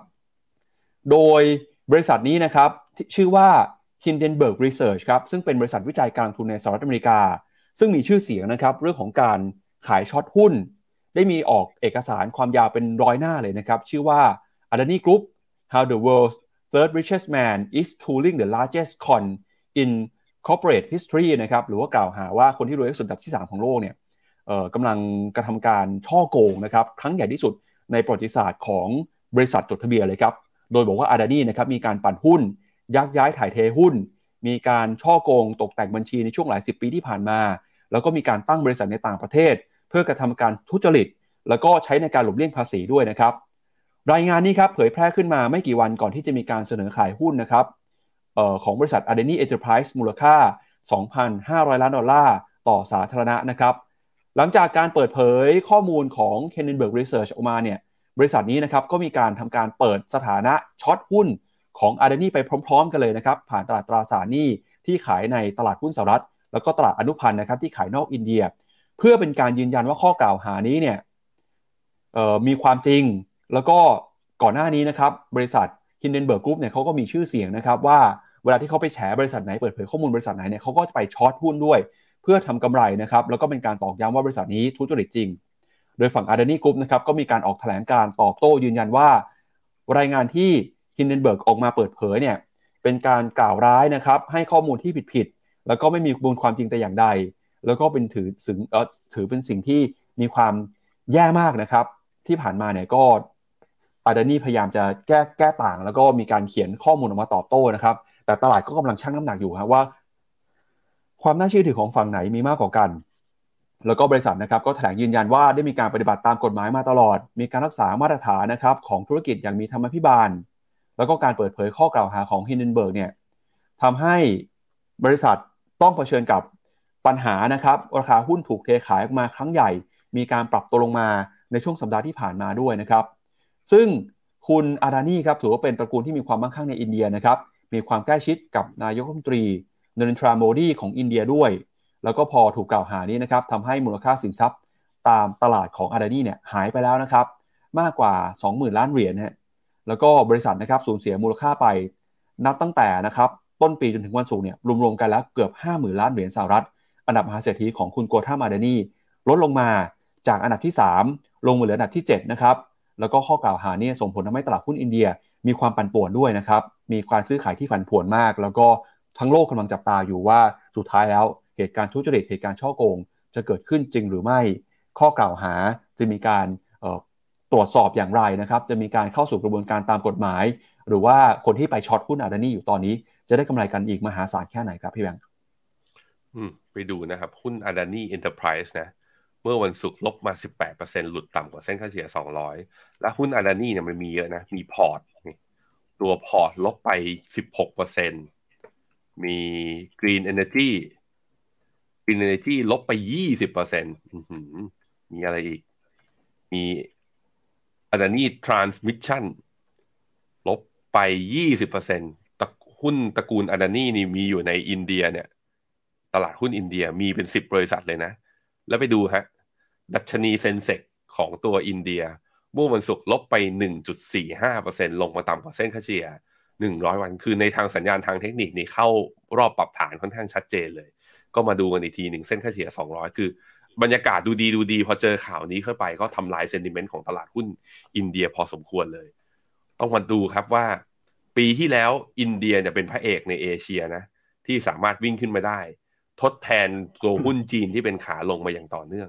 กลายเป็นว่าปีนี้เนี่ยหุ้นจีนดูดี แต่อินเดียเริ่มมีการพักฐานแถมมีข่าวออกมาแล้ว มันจะเกิดการกลับข้างกันหรือไม่พี่ปับ๊บตัว CSI 300 เริ่มมีแรงซื้อกลับเข้ามาเรื่อยๆนะหุ้นจีนตอนนี้ บวกอยู่ 1.44%ถ้าพี่ปั๊บไปดูใน investing.com เนี่ยเปิดให้ผู้ชมดูหน่อยจะเห็นว่าเริ่มมีแรงซื้อเข้ามาหุ้นใหญ่ๆ อย่างใน A50 คือตัว Market Cap ใหญ่สุด 50 ตัวเนี่ย ตอนนี้ทะลุบวกขึ้นมาเกิน 2%แล้วทุกคน นั้นเริ่มมีแรงแล้วครับ คือเหมือนนักลงนักลงทุนชาวจีนตอนตลาดเปิดยังไม่ตื่น เพิ่งตื่นตอนเนี้ยกำลังไล่ซื้อกันอยู่นะครับ ก็เป็นความเคลื่อนไหวในต่างประเทศนะครับ วันนี้เนี่ยมีเรื่องสำคัญด้วยนะครับที่อยากจะแจ้งคุณผู้ชมทราบครับฟินโนมีนาจะมีการเปิดกลยุทธ์ใหม่นะครับ MEVT call ครับในกองทุนของตลาดหุ้นเวียดนามฮะแต่จะเป็นกองไหนนะครับเดี๋ยวเราไปดูกันอีกหนึ่งข่าวนะครับ ก่อนที่จะไปดูกันว่ากลยุทธ์การลงทุนที่น่าสนใจของตลาดหุ้นเวียดนาม วันนี้จะเป็นอย่างไร อยู่กันจนจบรายการนะครับเดี๋ยวเพิ่งปิดไปไหนฮะข่าวนี้ประมาณไม่เกิน 5 นาทีนะครับเดี๋ยวมาดูกันว่ากลยุทธ์ของฟินโนมีนาจะเป็นยังไงนะครับ พาคุณผู้ชมไปดูในประเด็นข่าวสุดท้ายของวันนี้ครับ ไปดูกันกับ 10 อันดับ ธุรกิจบลจนะครับที่มีสินทรัพย์สุทธิสูงที่สุดในประเทศไทยครับ โดยเราจะเห็นนะครับว่าในปีที่แล้วเนี่ย AUM นะครับของบริษัทในบลจไทยเนี่ยก็มีการปรับตัวลงมาทุกบลจเลยนะครับใน10อันดับแรกเดี๋ยวไปดูกันหน่อยว่าเกิดอะไรขึ้นบ้างนะครับ กรุงเทพธุรกิจรายงานนะครับ บอกว่า10อันดับบลจที่มี AUM มากที่สุดเนี่ย อันดับที่1นะครับก็คือบลจกสิกรไทยมี AUM นะครับหรือว่าสินทรัพย์ภายใต้การบริหารจัดการอยู่ที่ 971,000 ล้านบาท ลดลงไปนะครับ 10%เมื่อเทียบกับปี 64 อันดับที่2ครับคือบลจไทยพาณิชย์นะครับมี AUM อยู่ที่ 630,000 ล้านบาท สินทรัพย์หดตัวลงไป 8%ครับอันดับที่ 3 คือบัวหลวงนะครับ573,000นะครับลดลงไป 2%อันดับที่ 4 คือกรุงศรีครับ390,000 ล้านบาทนะครับ หดตัวลงไป 9%อันดับที่5 East Spring ครับ333,000 ล้านบาท หดตัวลงไป 15%อันดับที่ 6 ครับ กรุงไทยนะครับ มี AUM อยู่ที่ 290,000 ล้านบาท หดตัวลงไป 29%อันดับที่ 7 นะครับ คือ UOB ครับ มีสินทรัพย์ภายใต้การบริหารจัดการอยู่ที่ 118,000 ล้านบาท หดตัวลงไป 10%อันดับที่ 8 คือ เกียรตินาคินพัทระนะครับ มี AUM อยู่ที่ 95,000 ล้านบาท ปีที่แล้วนะครับ หดตัวไป 4% อันดับที่ 9 คือ principal ครับ68,000 ล้านบาท หดตัวไป 19%แล้วก็อันดับที่ 10นะครับ MFC ครับ57,000 ล้านบาท หดตัวลงไป 16%นะครับ ข้อมูลของ Morningstar นะครับ ก็ทำอินโฟกราฟิกโดยกรุงเทพธุรกิจครับ โดยเราจะเห็นนะครับว่าปี 65เนี่ยเป็นปีที่ถือว่ายากลำบากนะครับของโลกการลงทุนครับ มีปัจจัยลบมากมาย ไม่ว่าจะเป็นความขัดแย้งภูมิทัศศาสตร์ สงครามระหว่างรัสเซียกับยูเครนนะครับ เฟดมีการปรับขึ้นดอกเบี้ย ความไม่แน่นอนเรื่องของเงินเฟ้อนะครับ ความกังวลเรื่องของเศรษฐกิจถดถอย ทั้งในยุโรปในสหรัฐ แล้วก็ในจีนด้วยนะครับที่มีการแพร่ระบาดโควิดแต่นั้นก็ตามนะครับอุตสาหกรรมกองทุนไทยเนี่ยก็ยังคงสามารถฝ่าคลื่นลมมรสุมได้นะครับแม้ว่าจะมีการหดตัวไปบ้างนนะครับ แต่ก็ยังคงถือว่าดำเนินธุรกิจได้นะครับ ไม่ได้มีปัญหาไม่ได้มีเหตุการณ์ที่น่ากังวลแต่อย่างใด ก็การหดตัวของ AUM เนี่ยก็เป็นไปตามทิศทางเป็นไปตามบรรยากาศการลงทุนของโลกการเงินนะครับ ก็ไม่ได้มีอะไรที่ถือว่าเออน่าเป็นห่วงแต่อย่างใดนะครับ อย่างนั้นก็ตามเนี่ยช่วงปลายปีที่ผ่านมาก็มีประเด็นที่ใหญ่ที่สุดนะครับในโลกกองทุนที่ทุกคนตกใจกันก็คือ มีข่าวครับจากสำนักข่าวบลูมเบิร์กที่รายงานนะครับ อันนี้ต้องบอกว่าเป็นการอ้างอิงจากบลูมเบิร์กนะครับทางฝั่งของไทยเนี่ยก็ยังไม่ได้มีการยืนยันแต่อย่างใด แต่เราเห็นว่าเป็นข่าวที่น่าเชื่อถือ เพราะว่าสำนักข่าวบลูมเบิร์กก็เป็นสำนักข่าวที่มีชื่อเสียงนะครับ ออกมาบอกนะครับว่า มีข่าวว่าธนาคารกสิกรไทย เตรียมจะนะครับเล็งขายบลจกสิกรไทย ในวงเงินนะครับ จำนวนหนึ่งให้กับนักลงทุนต่างชาติที่สนใจเข้ามาซื้อกิจการนะครับ โดยชื่อที่เปิดเผยออกมาเนี่ยก็มีตั้งแต่อมุนดีนะครับบริษัทหลักทรัพย์จัดการกองทุนรายใหญ่ของฝรั่งเศส แล้วก็มีบริษัทนะครับ TPG แล้วก็ CVC Capital Partners ครับซึ่งเป็นบริษัทที่ลงทุนในบริษัทนอกตลาดทรัพย์ ชื่อดังระดับโลกครับแล้วก็มีคาดการณ์ด้วยนะครับว่าดีลนี้เนี่ยน่าจะเกิดขึ้นในเร็วๆนี้นะครับแต่ก็ตามทาง ธนาคารกสิกรไทยก็ออกมาชี้แจงนะครับว่าธนาคารเนี่ยยังคงแสวงหาโอกาสทางธุรกิจ และก็แนวทางเพิ่มเติม ที่จะสร้างประโยชน์ให้กับลูกค้านะครับแต่ก็ไม่ได้มีการยืนยันหรือว่าพูดถึงเรื่องของการขายบลจแต่อย่างใดนะครับ อันนี้เป็นการเริ่มต้นปีนะครับของบลจแล้วก็อุตสาหกรรม การเงินการลงทุนกองทุนของไทยครับพี่แบงค์ครับผมก็ ต้องรอดูนะ เพราะว่าอย่างหลาย ๆ บลจขนาดใหญ่อย่างตอนนั้นทหารไทยเนี่ยก็ไปดึงอีสปริงเข้ามา แล้วก็ก่อนหน้านี้ก็มีบลจไทยพาณิชย์เนี่ยที่มีข่าวเหมือนกันว่า หา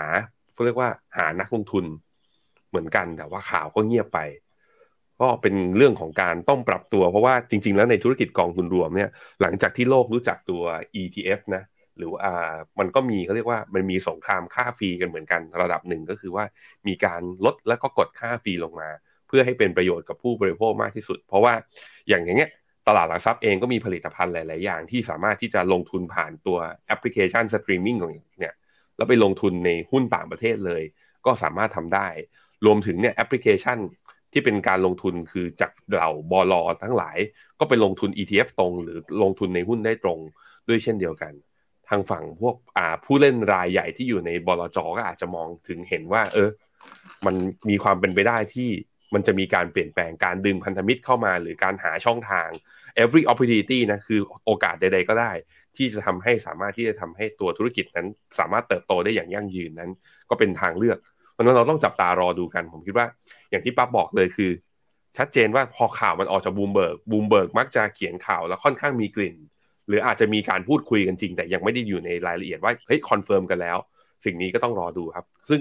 ถ้าเปลี่ยนไปนะผมคิดว่าสมมติว่ามีสมมติว่ามีผู้เล่นรายใหญ่ ๆ ในบลจเนี่ยมีการเปลี่ยนโครงสร้างผู้ถือหุ้นมีการขายกิจการมีการปรับเปลี่ยนอะไรๆก็แล้วแต่ ผมคิดว่าไอ้ธุรกิจเอ่อบลจธุรกิจกองทุนรวมในภาพรวมเนี่ยก็จะเปลี่ยนไปด้วยเช่นเดียวกันน่าติดตามนะครับครับมาช่วงสุดท้ายของเรานะครับ The Opportunity ครับ วันนี้ฟิโนเมนานะครับจะมีการเปิดตัวกลยุทธ์ใหม่นะครับ ก็เป็นการเเปิดตัว MEVT Call อีกตัวหนึ่งนะครับ เดี๋ยวเชิญพี่แบงค์เล่าให้ฟังหน่อยครับว่าจะเป็นกองไหนแล้วก็กลยุทธ์โอกาสที่รออยู่คืออะไรครับ ครับผม MEVT call นั้นแตกต่างจาก technical call นะทุกคน MEVT call เนี่ยก็คือว่าเราดูในกรอบระยะเวลาการลงทุนระยะกลางประมาณ 6 ถึง 12 เดือนข้างหน้า โดยปัจจัยที่เราวิเคราะห์เนี่ยก็คือดูมันทั้งหมด 4 ปัจจัยเลย M คือ macro E คือ earnings R V คือ valuation T คือ technical ซึ่ง call ตัวล่าสุดที่เราออกไปก่อนหน้านี้ก็คือตัว UGIS ขีด N หรือว่า PIMCO GS ที่เป็นกอง Master Fund ของกองนี้ ก็ลงทุนในตราสารหนี้เพราะเราเชื่อว่าบอลยูจะมีโอกาส ค่อยๆ ปรับตัวลงจากการที่เฟดชะลอการขึ้นดอกเบี้ย ตัวที่ 2 นี้ครับก็คือเป็นตัวกองเวียดนามนะครับ โดยกองที่เราแนะนำก็คือ Principal VNEQ ถามว่า MEVT call กับตัวเวียดนามตัวนี้มันเกิดอะไรบ้าง ติ๊ก 4 ข้อนะติ๊กข้อแรก macro หรือว่าภาพเศรษฐกิจระยะยาว เรามองว่าเศรษฐกิจของเวียดนามเนี่ยมีโอกาสในการเติบโตค่อนข้างสูง แล้วก็ได้แรงกระตุ้นปัจจัยระยะสั้นคือการที่จีนเปิดเมืองเนี่ยทำให้คลายความกังวล จากการที่จีนปิดปิดเปิดเปิดแล้วตัวเวียดนามนั้นอยู่ใน supply chain ของจีนด้วย เรื่องนี้ก็จะเป็น catalyst สำคัญที่จะมี fund flow ไหลเข้าไปลงทุนในเวียดนามนะครับตัว E ครับ e a r n i n g นะครับเราเริ่มเห็นหมดโมเมนตัมในการปรับประมาณการกำไรลง จริง ๆ ตลาดหุ้นเวียดนามเนี่ยในช่วงครึ่งปีหลังของปี 2022 มานี้ มีการปรับลดประมาณการกำไรลง จากการที่จีนปิดปิดเปิดเปิดนี่แหละ เราเริ่มเห็นตัว EPS revision เนี้ยจากตัว Bloomberg Dashboard นะ เริ่มทรงแล้วเริ่มมีการบอกว่าอาจจะกลับมาเป็นบวกได้หลังจากประกาศงบไตรมาสสี่แล้วเริ่มเห็นทิศทางรวมถึงถ้าจีนเปิดเมืองเนี่ยน่าจะมีส่วนหนึ่งเนี่ยกลับมาทำไอ้เรื่องกิจกรรมทางเศรษฐกิจน่าจะกลับมาได้ เรื่องต่อมาครับ V valuation เรามองว่าเวียดนามเนี่ยถูกทั้งในแง่เมื่อเทียบกับตัวเองนะแล้วก็เทียบกับตลาดอื่น ในกลุ่ม peers เดียวกันเก็บที่เป็น frontier หรือว่าเทียบกันในเอเชียที่เป็น emerging market เนี่ยเวียดนามก็ยังอยู่ใน ถือว่า valuation ถูกกว่านะครับ ในแง่ของสัญญาณทางเทคนิคนะเราก็เห็นเวียดนามเนี่ยก็ดีดกลับขึ้นมาได้ค่อนข้างสวยยืนเหนือในกลาย แถมนักลงทุนต่างชาตินี่ก็ยังสะสมอย่างต่อเนื่องนะครับไปฮะนี่ครับเรื่องความถูกนะตอนนี้ตลาดหุ้นเวียดนามอยู่ที่ประมาณอ่า PE ประมาณ 9 เท่า เมื่อเทียบกับเซ็ตเนี่ย forward PE 12 มันข้างหน้าเนี่ยอยู่ที่ประมาณ 17 เท่า ใครที่ถูกกว่าเวียดนามในตัวจะเห็นว่าแต่ละตลาดเนี่ยไม่มีนะ จะมีตัวที่ถูกใกล้เคียงกับเวียดนาม ก็ตัวห่างเสงก่อนหน้านี้ก็ห่างเสงมีบางช่วง forward PE ลงมาต่ำกว่า 10 เท่าเหมือนกัน แต่ตอนนี้พอตลาดรีบาวมาตั้งแต่ต้นอ่าตั้งแต่ปลายปีที่แล้ว ก็เลยเรื่องเด้งขึ้นมาห่างเสงตอนนี้ PE อยู่ 12 เท่า NASDAQ 28 S&P 500 อยู่ที่ประมาณ 18 เพราะนั้นเวียดนามได้เรื่องความถูกนะครับในเรื่องของตัว PE relative กับหุ้นโลกก็เวียดนามเนี่ยอยู่ต่ำกว่าลบ1 standard deviation ทียบกันใน frontier market ก็อยู่ต่ำกว่าค่าเฉลี่ยด้วยเช่นเดียวกันคือ เทียบกับหุ้นโลก ตัวเองมี growth สูงนะ GDP growth ดี ก็ถือว่าเทรดที่ PE ถูกกว่า เทียบกันใน frontier market MSCI frontier เนี่ยตัวเองก็ถูกกว่าด้วยเช่นเดียวกันนะครับเทียบกันเรื่อง earning yield gap นะปัจจุบันอยู่ที่ประมาณบวก 1.5 standard deviation ตลาดหุ้นเวียดนามก็ถือว่าเป็นตลาดที่ผลตอบแทนของตัวตลาดหุ้น มื่อเทียบกับตลาดตราสารหนี้แล้วยังถือว่ามีแกลบที่ค่อนข้างกว้าง มันแปลว่านักลงทุนในเวียดนามนะถ้าจะเลือกเลือกระหว่าง2 asset class ระหว่างตราสารหนี้กับหุ้น หุ้นยังมีความน่าสนใจในการลงทุนมากกว่าในแง่ของการสร้างผลตอบแทนที่สูงกว่านะครับในแง่ของ EPS revision นะครับ ตัวเวียดนามเนี่ยมีการปรับลดลงมาประมาณ 1.8%จะเห็นว่าเวียดนามถูกปรับลดตัวประมาณการกำไรของปี 2023 เนี่ย เมื่อเทียบกับตลาดอื่นๆ เนี่ยเยอะที่สุด ในขณะที่ปัจจัยที่รอบวกอยู่ข้างหน้า อย่างเช่นจีนเปิดเมือง การอ่าการที่กิจกรรมทางเศรษฐกิจกลับมา โรงงานของเวียดนามจะไม่ปิด แล้วก็สามารถส่งของส่งชิปเซ็ตและอุปกรณ์เนี่ยไปยังโลกได้มากขึ้นหลังจากนี้ไปเนี่ยก็เป็นที่มาที่เรามีมุมมองว่าการปรับลดประมาณไอคาดการกำไรเนี่ยน่าจะเริ่มชะลอลง หรืออาจจะมีสิทธิ์ที่จะกลับมา revise up ก็ได้นะครับ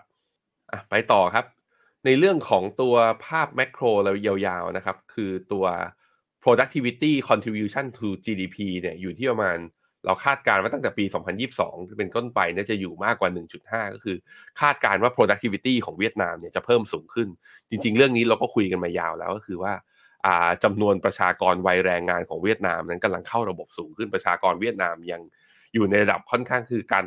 ยังมีการเพิ่มขึ้นของจำนวนประชากรและจำนวนแรงงานนะครับ การเติบโตที่เร็วของจำนวนแรงงาน แล้วก็เศรษฐกิจที่เติบโตนั้น ก็หนุนทำให้การบริโภคของเวียดนามนั้น ขยับตัวสูงขึ้นมาตามลำดับด้วยเช่นเดียวกันนะครับ ก็เวียดนามเนี่ยไม่แน่ภายใน 5-10 ปีข้างหน้าก็จะขึ้นมาสู่เขาเรียกว่า lower middle income class ได้นะครับ ในขณะที่การค้านะครับก็เวียดนามเนี่ยสัดส่วนการส่งออก ถ้าเทียบกับปี 2020 นะ คู่ค้าของเวียดนามใหญ่สุดคืออเมริกานะ25%รองลงมาคือจีนอยู่ 26.5%จริงๆ แล้วเวียดนามเนี่ยเซ็นข้อตกลงการค้าอยู่ 2 ตัวที่ใหญ่ที่สุดในโลกเลยก็คือค้าขายกับจีนก็ได้กับเวียดนามอ่ากับกับจีน กับจีนก็ได้กับอเมริกาก็ได้ ก็คือทั้งตัว RCEP แล้วก็ตัว TPTPP นะฮะก็เลยทำให้เป็นฐานการผลิตใครที่แบบว่าจะลงทุนในนวัตกรรม ลงทุนตั้งโรงงาน แล้วอยากค้าขายกับค้าขายกับทั้งจีนทั้งอเมริกา เวียดนามก็เป็นหนึ่งใน destination ที่น่าสนใจนะครับในปัญหาเรื่องสภาพคล่องตั้งแต่ปลายปีที่ผ่านมาก็จะเห็นว่าเริ่มผ่อนคลาย ตัว overnight rate เนี่ยจากที่เคยขึ้นไประดับตอนที่กลัวกันมากๆนะเรื่องอสังหาภายในเวียดนามเนี่ยที่ขึ้นไประดับ 7% 8%ตอนนี้ก็ลงมา แต่ว่าก็ลงมายังอยู่ในระดับ ที่สูงกว่าตอนระดับปกติอยู่ที่ประมาณ 5.6 แต่ค่อยๆ ผ่อนคลายลงเรื่อยๆนะครับ ในขณะที่ตัว CDS นะตัวหรือว่า credit default swap ของเขาเนี่ยก็ลงมา ก็ปรับตัวลงมาจากจุดสูงสุดประมาณ 200 basis point นะครับ ตลาดใหญ่ของ Frontier Market เนี่ยคือเวียดนามเนี่ยสัดส่วนเยอะสุดครับ 27%รองลงมาคือโมร็อกโกคาซัคสถานไอซ์แลนด์แล้วก็โรมาเนีย index ของข้างในเวียดนามเนี่ยตัว sector ที่ใหญ่ที่สุดคือ Financial Sector 40%ทีเดียวรองลงมาคือ Real Estate เพราะฉะนั้นไอตอนที่คนเวียดนามไปต่อคิวถอนเงินน่ะแล้วทำให้ธนาคารเนี่ยมันมีแรงขายออกมาจากหุ้นกลุ่มนั้น ก็เลยทำให้ตลาดเนี่ยปรับฐานออกขึ้นลงมาค่อนข้างเยอะมันเป็นเรื่องนั้นแหละนะครับคราวนี้ถ้ามองในแง่ของเรียกว่า business cycle เทียบกับตัว stock performance เนี่ยตอนนี้เนี่ยก็คือสินเชื่อกำลังจะกลับมาขยายตัวอีกครั้งหนึ่งนี่เสียเหมือนจะผ่านจุดที่แย่ที่สุดไปแล้วเวฟแบบนี้มันแปลว่า หุ้นกลุ่ม financial sector อาจจะมีโอกาสที่จะ outperform ในช่วงสั้น แล้วลองย้อนกลับไปดูเมื่อกี้เวียดนามนะดัชนีเวียดนาม sector ที่ใหญ่ที่สุดจริง ๆ แล้วพวก frontier market กับ emerging market เล็กแรก ๆ เนี่ย จะมีสัดส่วนตัว Market Cap นะหุ้นหุ้นกลุ่มสถาบันการเงินกับหุ้นกลุ่มธนาคารเนี่ยจะเป็นสัดส่วนที่ค่อนข้างเยอะ แล้วถ้าดูจากตัว business cycle เนี่ย แปลว่าหุ้นกลุ่มไฟแนนซ์น่าจะ outperform แล้วหุ้นกลุ่มไฟแนนซ์ที่จะ outperform เนี่ยมันอยู่ใน อ่า index ในสัดส่วนที่เยอะไง มันก็เลยน่าจะพาให้ตลาดหุ้นเวียดนามเนี่ยกลับมาโดดเด่นได้ในช่วงประมาณ 6-12 เดือนข้างหน้านะครับอะแล้วก็จะเห็นว่านับตั้งแต่ตอนเดือนพฤศจิกาที่ผ่านมานั้น ตัวนักลงทุนต่างชาติเนี่ยกลับเข้าตลาดแล้วฮะเส้นสีเหลืองนี่คือเวียดนามโฟล์ก็คือนักทุนต่างชาติเอาเงินไหลกลับเข้าลงทุนในเวียดนามอย่างต่อเนื่อง แต่ถามว่าทำไมมันยังดีดไม่แรง เพราะว่าตอนรอบที่มันปรับฐานลงมาเนี่ยเวียดนามโดนถล่มจากนักทุน 2 กลุ่ม กลุ่มหนึ่งก็คือนักลงทุนต่างชาติตามเส้นสีเหลืองใช่ไหมดิ่งลงมา อีกกลุ่มหนึ่งคือนักลงทุนรายย่อย แต่รอบนี้ที่ดีดขึ้นมาคือนักลงทุนรายย่อยยังเข็ดกันอยู่ข้างในเวียดนามอะคือเด้งขึ้นมาก็ขายไปก่อน แต่ในขณะที่นักลงทุนต่างชาติยังเชื่อมั่น แล้วก็เงินยังไหลเข้าอยู่นะครับซึ่งนักลงทุนต่างชาติเวลาเงินไหลเข้าเนี่ยเราเชื่อว่ามันเป็น flow ที่เป็น strategic flow อะคืออยากจะลงทุนใน long term ไม่ใช่แค่ short term นั่นจึงเป็นที่มาครับ เราแนะนำว่าด้วยมองทั้งหมด 4 มิตินะ กองทุน principal VNEQ น่าสนใจในการเข้าสะสมในระยะประมาณ 6 ถึง 12 เดือนข้างหน้านะครับ โดยกอง principal VNEQ เนี้ยก็จะลงในหุ้นโดยตรงเลย สัดส่วนคอมโพเนนต์ก็จะคล้ายๆกับไอตัวดัชนีก็คือมีธนาคารเนี่ยอยู่ที่ประมาณ 36%นะฮะ แล้วก็มีอสังหา 12%อาหารและเครื่องดื่มประมาณ 11%แล้วก็กลุ่ม IT เทคโนโลยีอยู่ที่ประมาณ8%นะครับ เอาละครับ ก็เป็นข้อมูลที่มาฝากกันนะครับสำหรับ ใครที่สนใจนะครับ การซื้อขายกองทุนนะครับ หรือว่าข้อมูลเพิ่มเติมของ MEVT Call นะครับเวียดนามในวันนี้เนี่ยเข้าไปดูข้อมูลได้ที่เว็บไซต์ Finnomena นะครับแล้วก็เดี๋ยวยังไงในสัปดาห์นี้วันศุกร์ที่ 3 กุมภาพันธ์ Finnomena ก็จะมีกิจกรรมนะครับ งานสัมมนาเจาะลึกมุมมองของเดือนกุมภาพันธ์ด้วยนะครับใครที่สนใจเข้าไปลงทะเบียนได้ที่เว็บไซต์ finnomena.com/event นะครับและนี่ก็เป็นทั้งหมดนะครับของรายการข่าวเช้า Morning Brief นะครับขอบพระคุณคุณผู้ชมที่ติดตามกัน วันนี้มีคนเข้ามาฟังในคลับเฮาส์เยอะเลยนะครับ ก็อยากจะชวนนะใครที่ฟังในคลับเฮาส์ถ้าอยากจะเห็นภาพนะครับ เห็นข้อมูลประกอบการลงทุน เห็นภาพชาร์ต เห็นแนวโน้ม เห็นทิศทางต่างๆ อยากชวนเข้ามาดูใน YouTube ด้วยนะครับ จะได้เข้าใจภาพได้ง่ายขึ้นนะครับ แล้วเป็นทั้งหมดของรายการวันนี้นะครับ วันนี้เราสองคนและทีมงานลาไปก่อน วันพรุ่งนี้นะครับ กลับมาเจอกันใหม่นะครับ วันนี้สวัสดีครับ สวัสดีครับ Finnomena Exclusive บริการที่ปรึกษาการลงทุนส่วนบุคคล ที่จะช่วยให้เป้าหมายการลงทุนของคุณ เดินทางสู่ความสำเร็จ ไม่ว่าคุณจะเป็นนักลงทุนสายไหน เริ่มต้นที่ 5 0 0 0 0 0 บาท สมัครเลยที่ f i n o m e f i n o m e n a e x c l u s i v e หรือ line at f i n o m e n a p o r t คำเตือน ผู้ลงทุนควรทำความเข้าใจลักษณะสินค้า เงื่อนไขผลตอบแทน และความเสี่ยงก่อนตัดสินใจลงทุน